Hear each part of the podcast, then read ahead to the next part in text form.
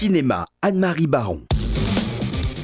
Et c'est mercredi, le jour des sorties cinéma, à quelques jours de l'ouverture de la 70e édition du Festival de Cannes. C'est la chronique cinéma d'Anne-Marie Baron.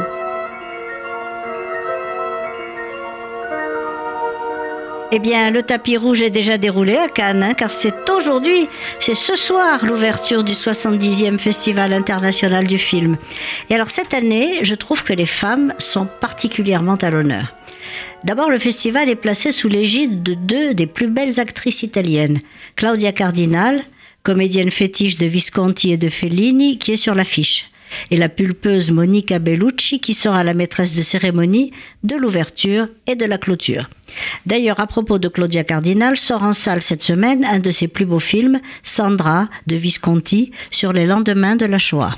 Enfin, last but not least, Nicole Kidman est à l'affiche de trois films cette année, dont deux en compétition.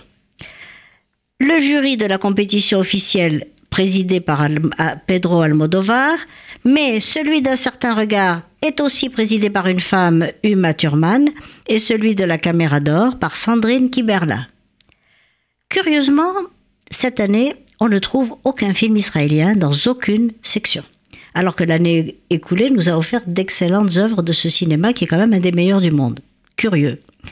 En revanche, des réalisateurs juifs sont en compétition officielle, en particulier les frères new-yorkais Joshua et Benny Safdie, dont j'attends avec beaucoup de curiosité et de gourmandise le film Good Time, avec notamment Robert Pattinson et Jennifer Jason Lee.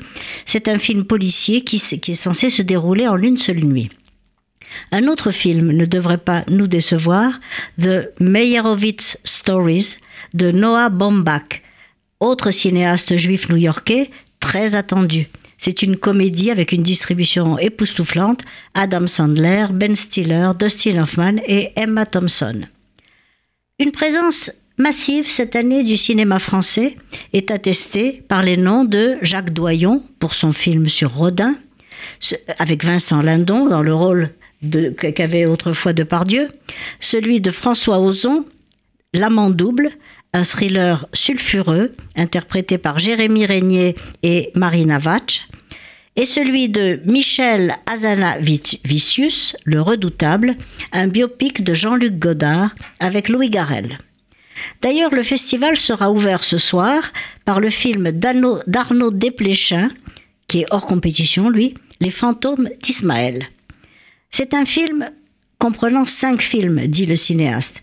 C'est le portrait d'Ivan, un diplomate qui traverse le monde sans rien y comprendre. C'est le portrait d'Ismaël, un réalisateur qui traverse sa vie sans rien y comprendre non plus. C'est le retour d'une femme d'entre les morts. C'est un film d'espionnage. Bon, c'est une compression, comme les nus féminins de Jackson Pollock ou les sculptures de César. Ismaël est un artiste frénétique qui, dans son grenier, essaye de faire tenir ensemble les fils de la fiction. Nous pourrons en juger ce soir. Mais d'ici là, si vous voulez aller au cinéma, allez voir le très beau film géorgien de Nana et Simon, Une famille heureuse, avec un scénario d'une grande subtilité, un caractère de femme et de mère très attachant, une harmonie totale entre l'image et la bande son, c'est une parfaite réussite, un vrai moment de grand cinéma.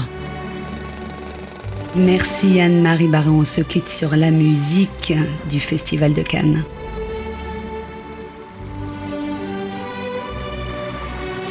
12h57 minutes sur RCJ.